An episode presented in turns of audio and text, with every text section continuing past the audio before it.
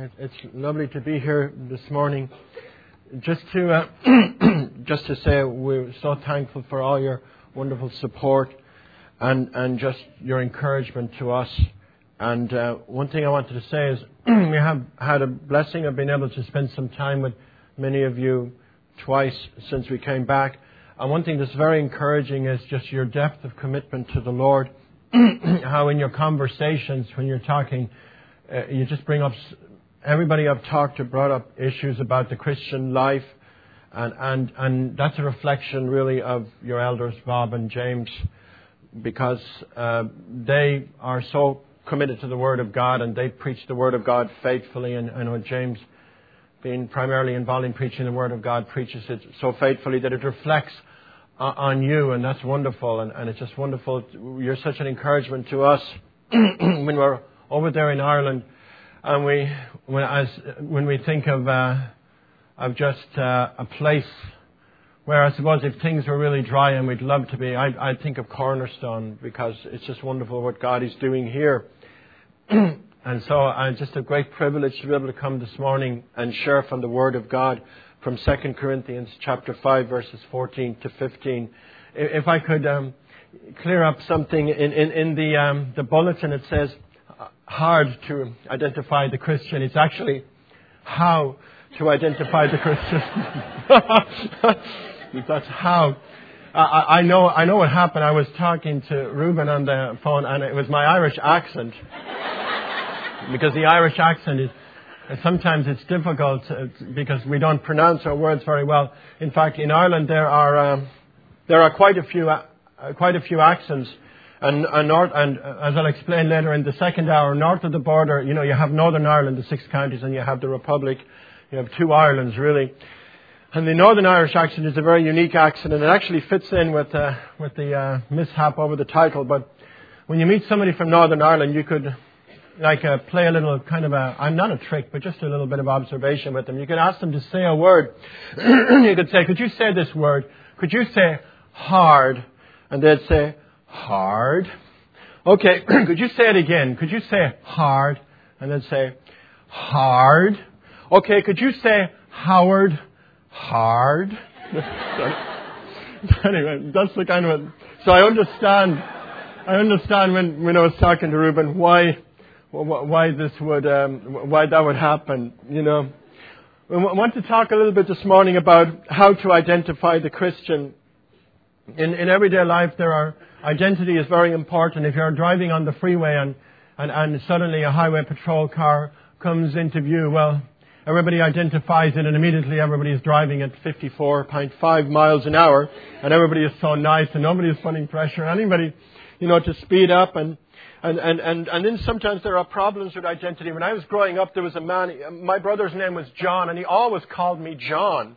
Every time I met him, he would say, good man, John, because that's another, that's the Irish way of saying Hi, what's up? You know, good man, John, he said. And it was interesting because my brother was short and had thick dark hair, and I had fair hair then when I had hair. So, so, but and then I remember another very funny situation where when when we first brought Aidan and Owen back to Ireland to visit my family, uh, a cousin, Mrs. Kelly, and she's a dear lady, but she had a problem with identity because the first thing she said about Aidan and Owen are, "Are they twins?" You know, so yeah, so that was a, a real that was really a problem. But, but really getting to more serious things, uh, what are ways to recognize a Christian? What things in the life of a Christian would clearly communicate that he was a Christian, a Christ imitator? Or you could put it this way if you wanted to identify a Christian, would that be possible? And, but I think it would. By, and I think a great identity parade is found in 2 Corinthians chapter 5 verses 14 to 15. 2 Corinthians chapter 5 verses 14 to 15. And what I'd like to do this morning is just to identify or talk about four ways that a Christian can be identified. Four ways that a Christian can be identified. Could we just have maybe a word of prayer just before we begin? Almighty God, we do thank you so much for your wonderful word. And thank you for Cornerstone Bible Church, which is founded on your word. Thank you that, that the foundation of, of the church is Jesus Christ and the inerrant, perfect, infallible Word of God. And we just pray this morning for this service that we would all be able to continue to worship you now because we know it's such a wonderful and vital part of the worship, of any worship service is when your word is opened up and unfolded. As, the prophet Isaiah talked about, he talked about the one who would, that you would look to, Lord, would be the one who has a humble and contrite heart and who trembles at your word. And you have spoken, Lord, and, and, and we should in a sense tremble because it is an awesome thing that you have given us these marvelous 66 books marvelously working in the lives of all the authors and, and supervising them in such a way that they wrote down the very words that you wanted written down. And we thank you that we have your word now. And we just pray this morning that you would, that you would be glorified in the preaching of your word and that Christ would be shown to be magnificent and, and, and in all his glory and his splendor and his perfect wisdom. And we just pray for each and every person this morning if there's some, anybody that needs to be encouraged, that you would encourage them from the word this morning, Lord. And if there's anybody that needs to be challenged, maybe challenged to be more passionate about you, maybe challenged to be more excited about you and less excited about the world, Lord, that you would work in their hearts. And if there's anybody, Lord, who, who's uh, downhearted or, or just really depressed, that you would lift them up, Lord, because, because truly your truth should lift any Christian. There should be no such a thing as a depressed Christian. And Lord, we pray that if there's anybody who's holding on to sin, maybe they have a pet sin, then we pray that you would convict them, Lord, and that they would just throw it away and run from it. And if there's anybody here then who's not a Christian, who doesn't know Jesus Christ as their Lord and Savior, then this would be the day, Lord, that they would give up all hope of saving themselves and they would trust in Christ and they would realize that the only way into heaven is when you realize you could never go there and you give up all hope of saving yourself and you trust on Christ and His blood and righteousness alone. Just thank you for this wonderful time now and pray that you will be glorified in everything that He said and done in Jesus' precious name. Amen. And so we have four things that identify the Christian. Number one, he is identified by what motivates him. He is identified by what motivates him. Because it says in the beginning of verse 14, it says, For the love of Christ controls us. For the love of Christ controls us. Motives are everything. Why do you do what you do? Is such an important question. There was a fable about a dog who boasted of his ability as a runner, and one day he chased a rabbit and failed to catch it. And the other dogs made fun of him on account of his previous boasting. And his reply was, You must remember that the rabbit was running for his life, while I was only running for my lunch. The rabbit clearly had a deeper motivation, but your motive for doing something is important. And in the same way, as Paul was being accused by some in this church uh, of Corinth that he was writing to for, of being selfish and serving God for selfish reasons. In reality, his motives were far deeper, and that's what he was trying to get at here. And so he says, For the love of Christ controls us. And so you could throw out a question, what makes this man tick then? What, what drives Paul to be dedicated to God and others and the church? What motivates him? Is he driven by selfish desires and ambitions? He wasn't being accused in such terms. He now talks about his motives. He desires to communicate to his readers his sincerity, his lack of self-interest, how a life of self-pleasing was impossible to God. And he brings up something wonderful. He brings up the exceptional character of Christ's love for him. That is what drove him. This love would have to be Christ's love for us. Because Paul goes on to illustrate the greatness of Christ's love. It's not talking about our love for him. I believe it's talking about Christ's love for Paul, Christ's love for us. Paul's great motivation was that. When I think of my love for Christ, and, and, and, and I look back at my Christian life and I think of my love for Christ, and I do love Christ. But is, is, is my love for Christ, is that what would really propel me into serving God? Is that what would really get me going? No, what should really launch me into service, and you could say catapult me or you into ministry in the church, what really should launch me off like a spiritual rocket from a spiritual Cape Canaveral is the fact that He loves me. That me, a little rebellious grasshopper that left Ireland some years ago with a vile, bad criminal record. I left Ireland with a criminal record. Some of you guys are saying, was he in the IRA? Did he plant a bomb?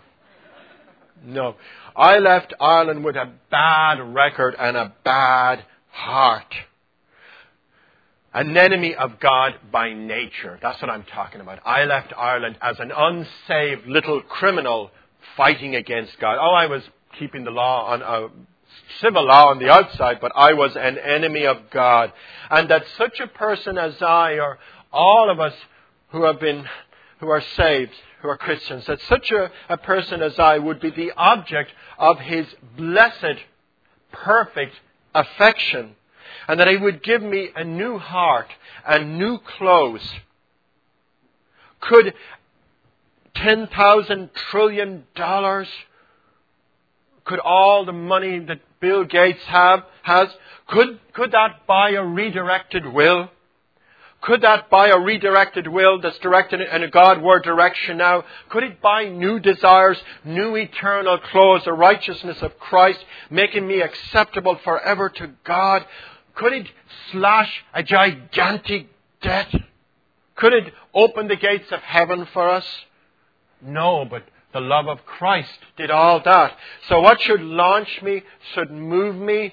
Not my love for Him, but His love for me as we sang in the song just a few minutes ago, how deep the Father's love for us, how vast beyond all measure, that He should give His only Son and make a wonderful person, a deserving person? No, a wretch. His treasure, though. That's the wonderful thing. And give us a new heart and a new suit of clothes. And so, Paul says, the love of Christ controls me. This is a wonderful word, control. It pictures being held in a grip. It speaks of something that confines, that encloses, that restricts, that holds together, that holds in custody. He says, I'm being held in custody by the love of Christ. It's something that speaks of exerting domination, leaving one with no choice. It speaks of something that shuts a person in or confines him. What Paul is talking about here is that this love, it controls his behavior. And of course, this is not just speaking of controlling, but action, service, and worship that flows from it. See, motivations are everything, and, and we should be motivated by the wonderful love of Christ that Christ has for us and that He poured into us. He didn't just love us from a distance, but as it says in Romans chapter 5, His love has been poured out in our hearts by the Holy Spirit. And he sees Christ's love for him as something that holds him together in his task and that drives him to serve, no matter what men might think or say, as he was having such a difficult time there in, in, in, in, Corinth. This is the kind of love that is never self seeking. This is, he is compelled to, uh, to be not self-seeking. It keeps him from living for himself and instead causes him to pour out his life for others. His love controls the direction of his work. This is the kind of love that should control Christians' behavior. This is the kind of love that James has when he preaches his heart out to you on Sunday mornings. It's not James by his human effort doing that, but it's the love of God that's been poured into his heart it's a marvelous, wonderful thing. And it should drive us to want to please Him more than anything else. The realization of this unique love should drive us to say, as Paul said earlier in verse 9, uh, when he says, We have as our ambition, whether at home, in heaven, or absent, to be pleasing to Him. In other words, what he was saying is, listen, while I'm in, even if, whether I'm in heaven or in, in His glorious presence or down here on earth. I just want to please Him. And, and so Paul had mentioned the fear of the Lord in verse 11. And just as the fear of the Lord in verse 11 does not imply cringing terror, but profound awe-filled respect for the Lord as judge, likewise The love of Christ is not some sentimental, flippant, casual kind of a fluffy thing, but is profound and serious. People have abused the love of Christ. You know, it's abused in the church today. It becomes like a very casual kind of a shallow thing, but it's the profoundest, deepest thing. I remember Martyn Lloyd-Jones talking about John chapter 16, and he said, For God so loved the world. And, and, and after about 45 minutes on the tape, he got to so loved, you see, because he spent the first 45 minutes talking about God. And when you get to so loved, well, it's, you realize it's not a very fluffy, flippant thing at all. And so Paul was governed and restrained by this love. It restrained him from acting for himself. The love of Christ, he says, it coerces me, it impels me. And for us, it should be that governing influence that controls our life. Because we will say that he loved me so much and he poured his love into me. And, and, and, and he didn't just take pity on me, but he loved me and he changed me and he gave me a new suit of clothes. And that should drive us to say, what can we do, Lord? How can we serve you? A Christian is a person who recognizes that Jesus Christ came into the world to die for him because he loved him. And he's so affected by this love for him that he is compelled to do the will of God and to want to do the will of God and to please God more than anything else. He lives though not perfectly, but he lives that Christ would be shown to be glorious in his life and in this world, and may we live like that.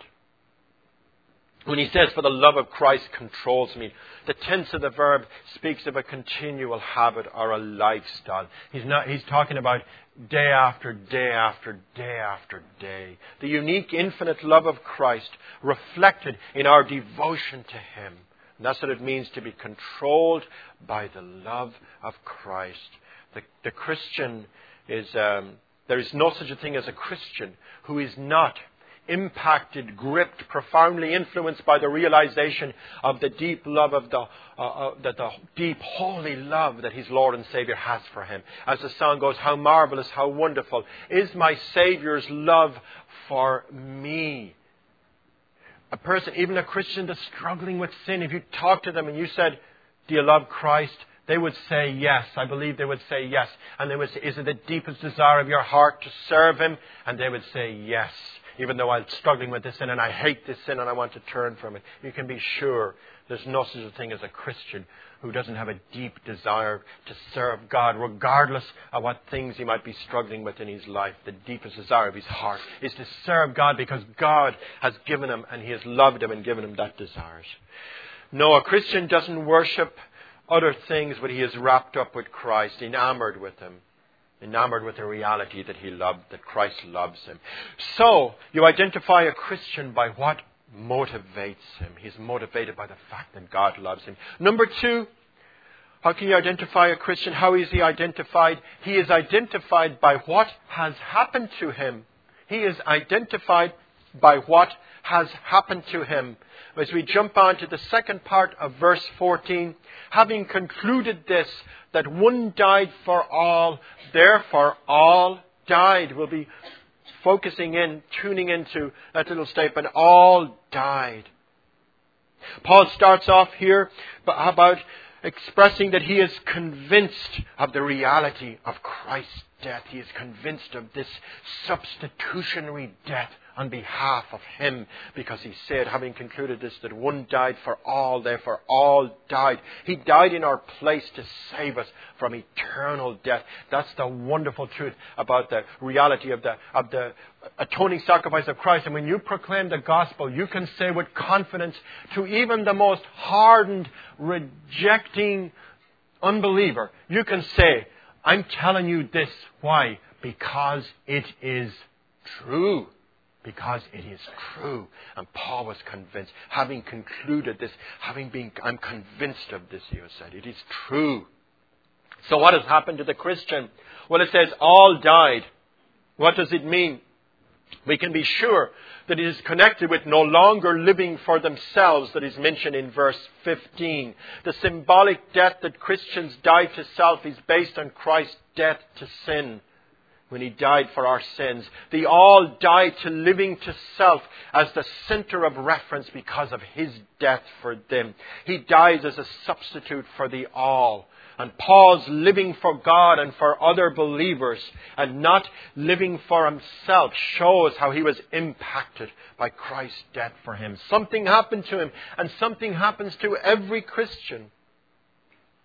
As it says in Romans 6, 6 and 11, we who are who died with Christ must reckon ourselves to be dead to sin and alive to Christ. Romans 6:11, knowing that the old man was crucified with him so that we should no longer be slaves to sin. And then it talks about considering yourself dead to sin and alive to God.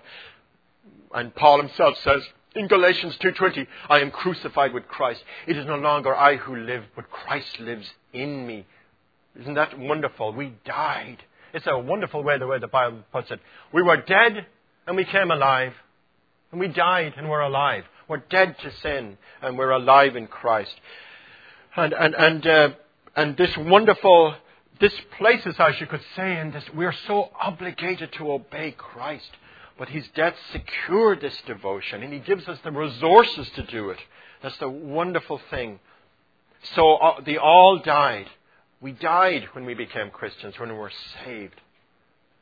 As it says in Romans 6, uh, 6 1 and 2, shall we continue in sin? May it never be. How shall we who died to sin live in it? So we would have to say that dying with Christ when we were saved does, involves dying to self and sin, devotion to God and not to me, dying to the old life, dying so that we can live for God and not for me. Death here is clearly more than the, than the medical definition where the brain stops and the heart, the sparking and the heart stops pushing the blood through our system. It is death to sin, to the flesh, to the old life. Because I remember as, as an unbeliever before I died, he was always Tim, Tim, Tim, Tim, Tim. That's all he was. Not Tim, Tim, Tim. That was my attitude to myself. And my attitude to God when His truth was, no, no, no, no. You know. And that's the way, it's as simple as that. And, and, and yet we were dead in sin, and then we died and we became alive in Christ when we were saved. And you know, there's a, you know, Paul himself mentioned here how, how, what has happened to us, how we died when we were saved. We died when we became alive. And Paul, there's a wonderful, if you talk about anybody's incredible testimony, I mean, how Paul died is wonderfully illustrated in the New Testament. Let me just give you a few examples of how death changed Paul before he died. This is before he died. Acts 8 3. It says he was ravishing the church, entering every house, dragging off men and women, putting them in prison. After he died, 2 Thessalonians 2 7 to 8, he talks about gent, being gentle among the Christians as a nursing mother tenderly cares for her own children.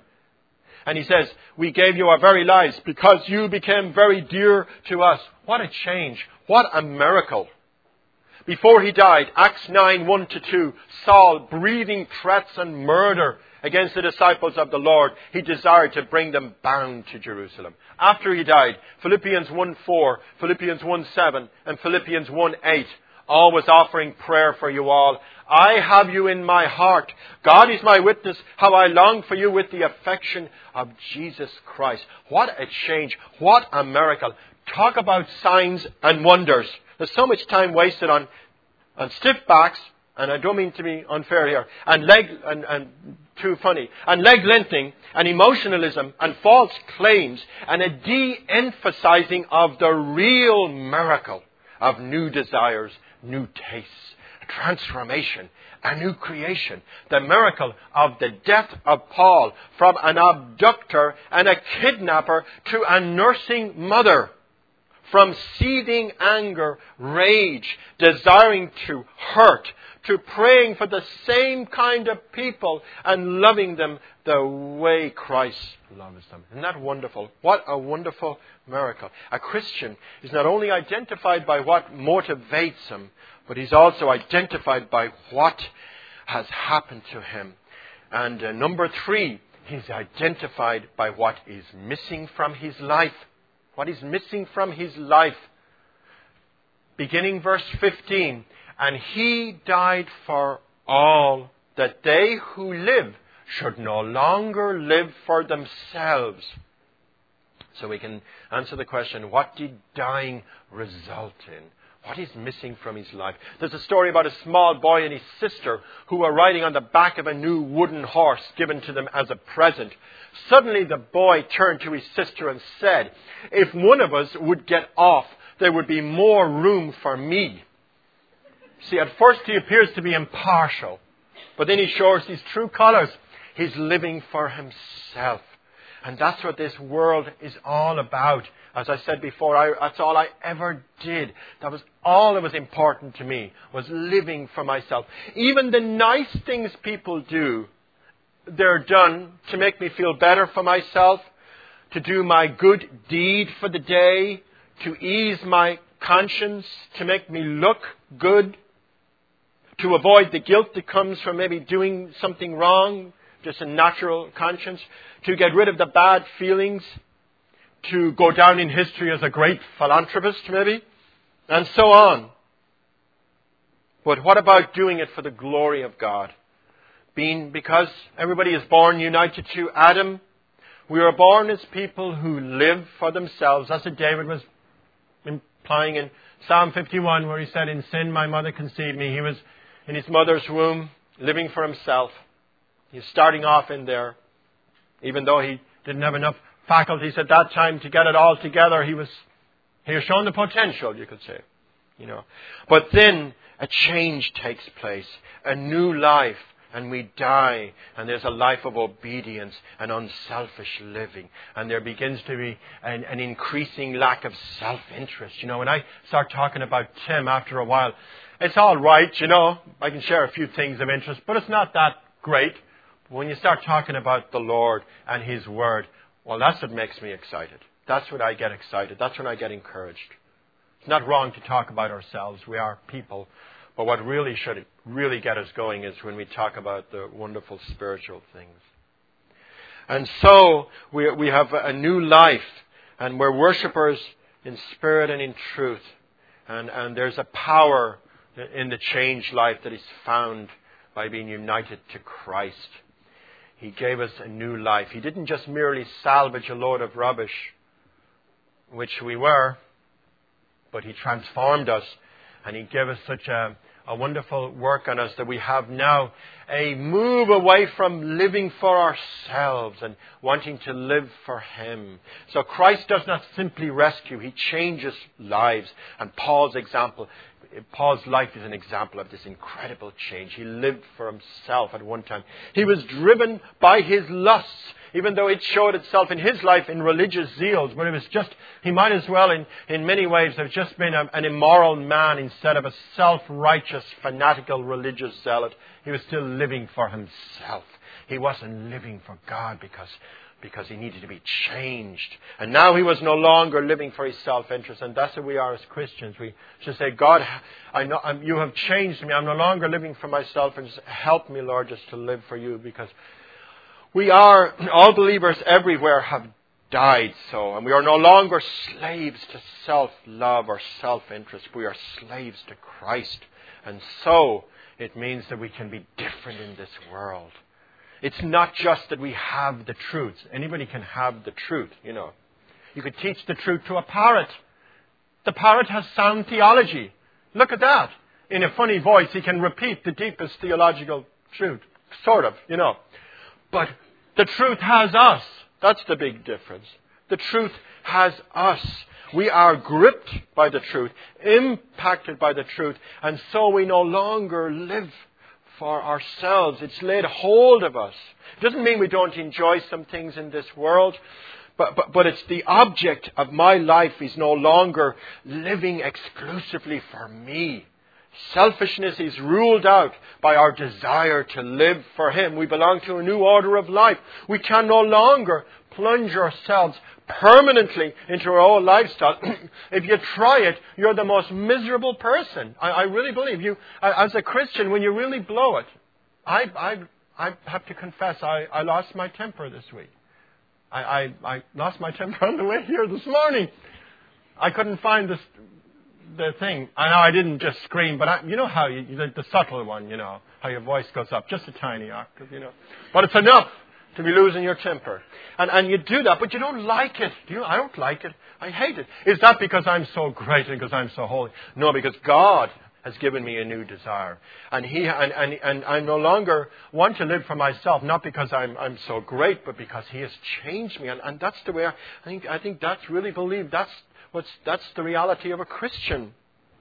We have been freed from the bondage of sin, and we're not into living for ourselves. And, and we don't like when we hear in, in this world of self esteem, self promotion, self indulgence, self actualization, self fulfillment, self obsession, self worship, and goes on and on. I just ran out of words. There's probably more of them out there. But we are to no longer live for ourselves. We are to stand out as different. That should be clear.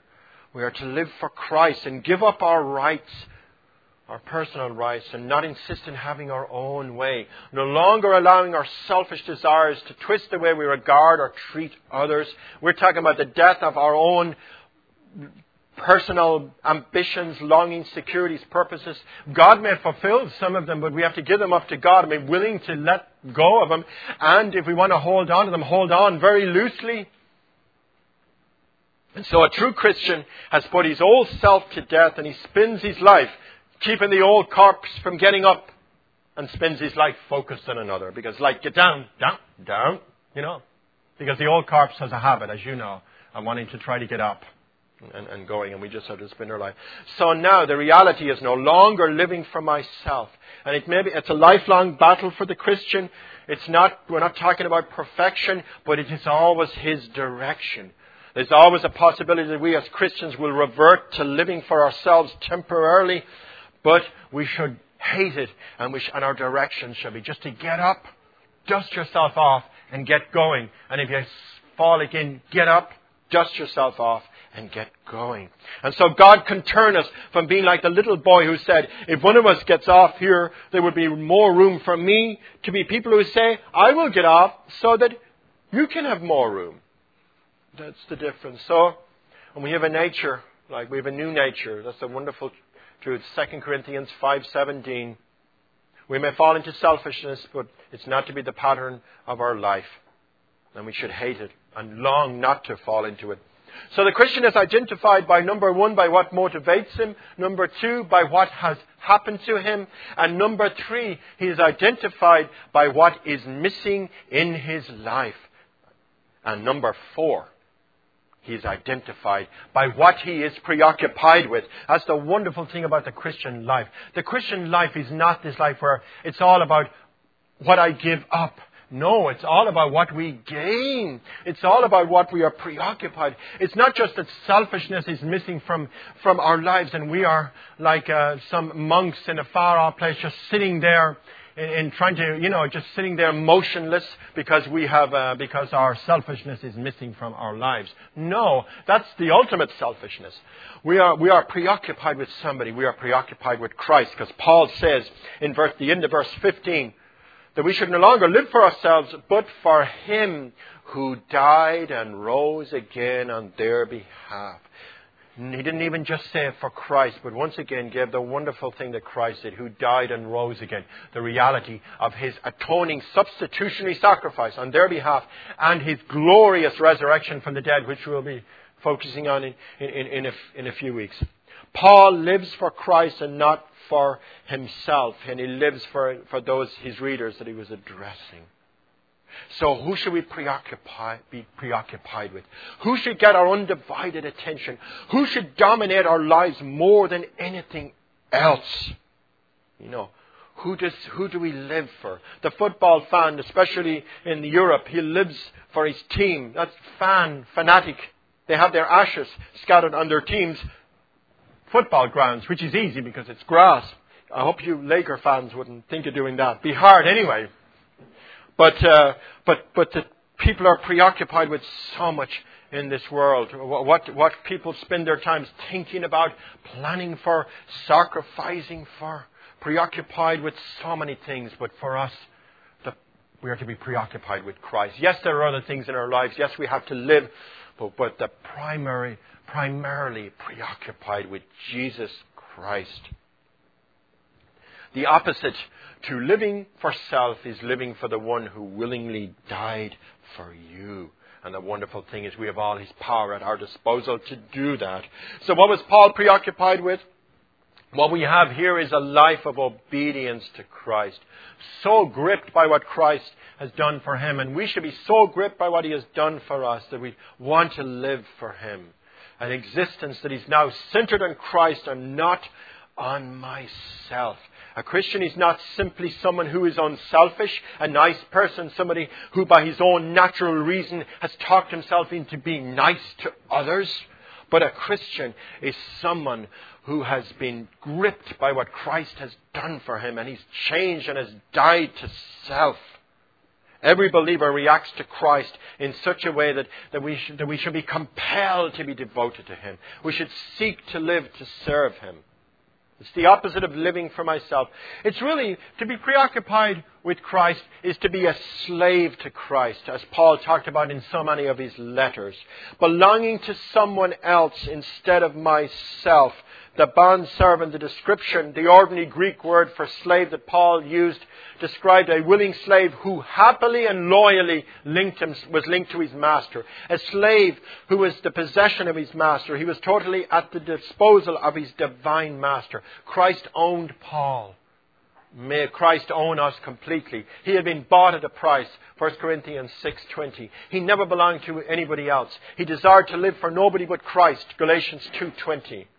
This is the transformation of Paul from the one who fought Christ before the encounter on the road to Damascus to the one who longed to do his will, who said, as he was lying there on the road, blind, blindly following Christ, Who are you, Lord? He didn't say, Who are you, fire insurance agent? Or, he said, Who are you, Lord, Master, Sir? Acts 26:15. And there's some wonderful descriptions of the attitude of a slave of Christ and so the attitude of one who is preoccupied with Christ. One thing you would say about him is he considers some things to be more important than his problems. He considers some things to be more important than his problems. Philippians 1:12 I want you to know that my circumstances have turned out for the greater progress of the gospel. Philippians 1 21 to 24. He is absolutely sold out to what his master would do to him. For me, to live is Christ and to die is gain. If I am to live on in the flesh, this will mean fruitful labor, having the desire, then he goes on to be part, depart with Christ, which is far better. He's just sold out to what Christ wants to do to him. The object of his affection is of supreme value, because he says in Philippians 3.8, he talks about the surpassing value of knowing Christ my Lord. So you could say, am I preoccupied with Christ? Are you preoccupied with Christ? Is it the deepest desire of your heart to know Him, to serve Him, and to love Him. One of the first books I read was Robinson Crusoe. And there's a quotation from that famous book written in the 17th century. He's speaking about the first time he met his friend Man Friday, because he rescued him on a Friday. He says, I beckoned to, to him again to come to me and give him all the signs of encouragement that I could think of. And he came nearer and nearer, kneeling down every 10 or 12 steps in token of acknowledgement for saving his life. I smiled at him and looked pleasantly and beckoned to him to come still nearer. At length he came close to me and then he kneeled down again, kissed the ground and laid his head upon the ground and taking me by the foot, set my foot upon his head. This, it seems, was a token of swearing to be my slave forever and ever. He was extremely grateful, if you know the story from escaping, ending up on someone's dinner plate.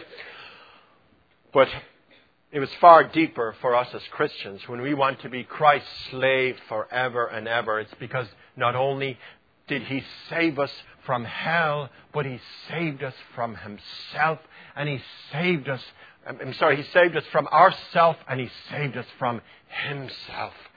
And he not only did he do that, but he gave us a new heart, a new nature, and he covered us in the righteousness of his Son. And so it should be a privilege to be preoccupied with Christ and be a slave of Christ.